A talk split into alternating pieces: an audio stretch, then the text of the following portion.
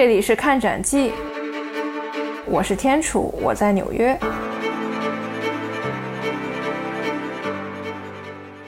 就你可以看到这个八个过程的话，我们平常看一个设计好不好，可能最开始会先关注它好好不好看。但是在 MoMA 的这一套标准里边，好不好看，或者是说这个视觉的符号型冲击力有多么强，被排到最后一个了。但是比它在之前的更侧重于本身作为一个工业设计品很注重的，也就是它的材料、功能以及它的创新是什么样子的。所以，MoMA 它其实的文创产品就是要有一个独到的设计。但是设计这个东西，我觉得也是比较悬。我觉得它可以跟艺术品是一样的。你就说一个艺术品好不好，可能也是因人而异。然后设计的好看不好看也是因人而异。但是 MoMA 的这些设计品，通过这种层层标准筛选下来，还要进入一个环节，就是看它的实用性的环节。每一个产品出来之，就是设计出来之后。都会经过馆长、策展人以及馆内艺术专家共同的评估，看这个产品是不是符合 MoMA 的美学标准，以及它的实用性是怎么样的。然后，当它上市并且卖出去之后，所获得的钱也会投入到 MoMA 自己的教育项目上，比如说儿童教育，比如说给它展览提供资金。这套流程下来的话。能够看到，它已经形成了一个很完整的设计体系。MoMA 的产品，我觉得如果要说它为什么会出圈儿，就是说为什么它这么会呃会这么有名，其实一句话总结就是，它所售卖的就是艺术与设计相关的产品，卖的是这种设计和理念。其实 MoMA 设计商店的产品啊，当你看完展览走进这个商店之后，其实你。不会有太大的这种违和感，以及就是说，因为你刚从这个现当代整个这个呃流派这些经典的馆藏里刚看完这些展览走下来，但是你说不太会感觉到你是走进了一个商店，而是说它更像是这些展品的一个延伸，不会有太大的这种违和感。然后当然了，走进这个商店，一般的人会从两个方面观察这个商店，第一个就是它哇，它的设计真的太独到了。第二个就是哇，它的价格也是相对于比较感人的，就比起 Mate 那种更像是纪念品式的那种商品来说，它的价格会更加感人啊，带引号的感人。其实我觉得这里的产品，它不仅仅是一个产品，不仅仅是生活化的产品，它也会引发你的思考，就将你又带回到展览，启发你对这个现当代艺术有更多的思考。当然，它的产品的设计范围特别特别广泛啊，从书籍到小摆件。从钱包到配饰家居，我那天还查了一下上网啊，就是说它最贵的就是它有两万块钱的两万美元的灯饰和贾德的一张床，就将近两万美元。这个是在设计品商店售卖的产品，你敢相信吗？因为两万美金，其实你都可以去切尔西的小画廊去买一幅甚至两幅甚至三幅，就是说年轻艺术家的作品了。是，然后。其实你能从这些产品中看到，比如说达利啊这些现现代艺术大师的影子，因为毕竟嘛，艺术和设计还是相通的。然后曾经有这种专业的公司评价到，MoMA 设计商店的产品完全可以当做设计业趋势那种晴雨表，就是就跟天气预报似的。刚才 Nick 也提到了这个 MoMA 商店出产一个产品的设计评估的八个标准嘛，只要经过这八个标准之后。你这些产品是只准在 MoMA 商店中独家发售的，你在别的地方买不到。当然了，除了就是应该淘宝会有很多仿品吧？哎，对，就是这个就可能能提到一个在 MoMA 前几年很火的一个设计品，就是那个书灯。它其实，呃，你看上去它就是一本书，但是如果你把它那个打开，就像那个书页会发光的书页，怎么去形容？对，就是跟那个。手风琴的那个琴箱是一样，一个一个折。你把它打到最大的时候，里边会触发它一个灯泡吧，然后整个那个书就是亮的，就非常的有文艺的气息。就这个书灯在 MoMA 的售价是三百美金。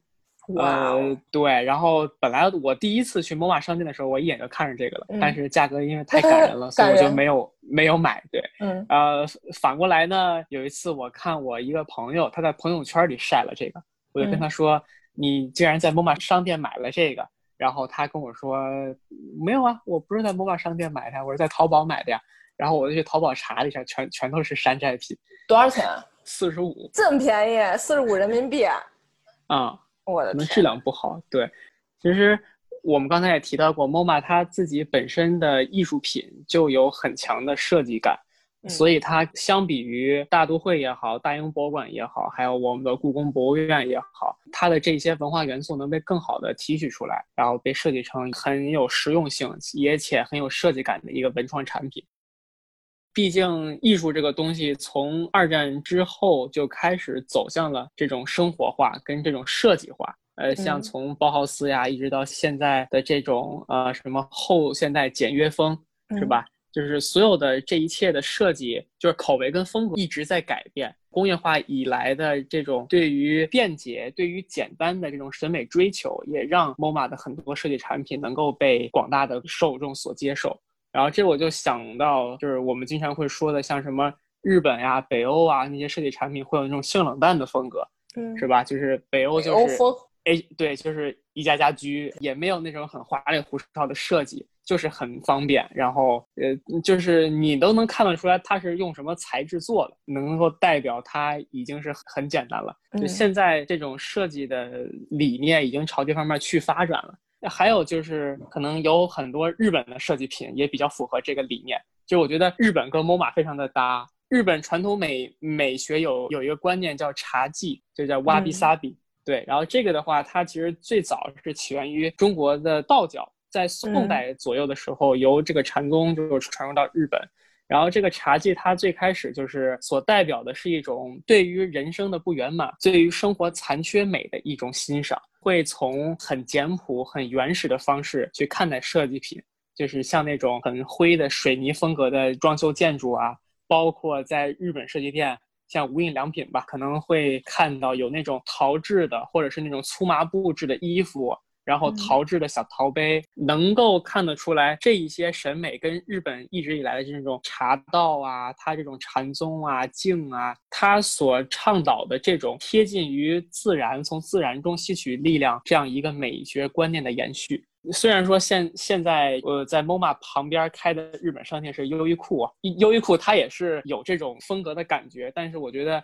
无印良品还是更能代表 MoMA 的这种品味。没错，你提到无印良品，其实。MoMA 和无印良品还真有这么个小故事啊！其实很多人都不知道，就说无印良品在美国也是挺火的。它在美国呢也有十九家分店，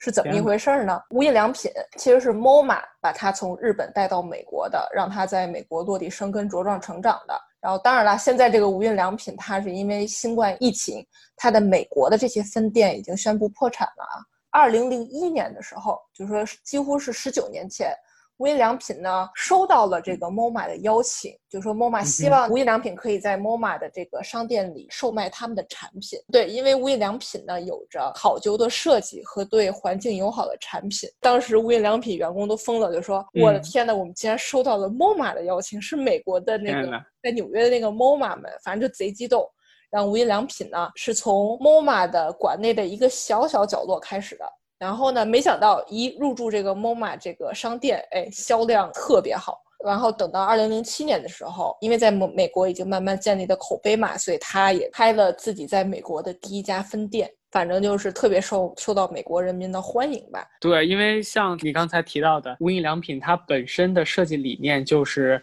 考究的设计，还有对环境友好的产品。这个就很符合 MoMA 它对于筛选自己的设计品的时候的标准之一。对于环境友好的产品，也是近十年来很多设计公司所追求的一个，就是应该是一个最重要的理念之一吧。嗯，然后那个 MoMA 的话，它也一直是在寻求这种设计的新理念。可能相比起这个设计本身的元素怎么样，它所表达的这种价值观跟理念。是像无印良品跟 MoMA 这种比较现在很成功的设计单位着重去考虑的一个方面，因为就是它的价值已经从单纯的一个商品的使用价值变成审美价值，最后再升级成精神价值。然后这个我觉得应该是 MoMA 它自己文创产品能够屹立于设计界不倒的一个原因。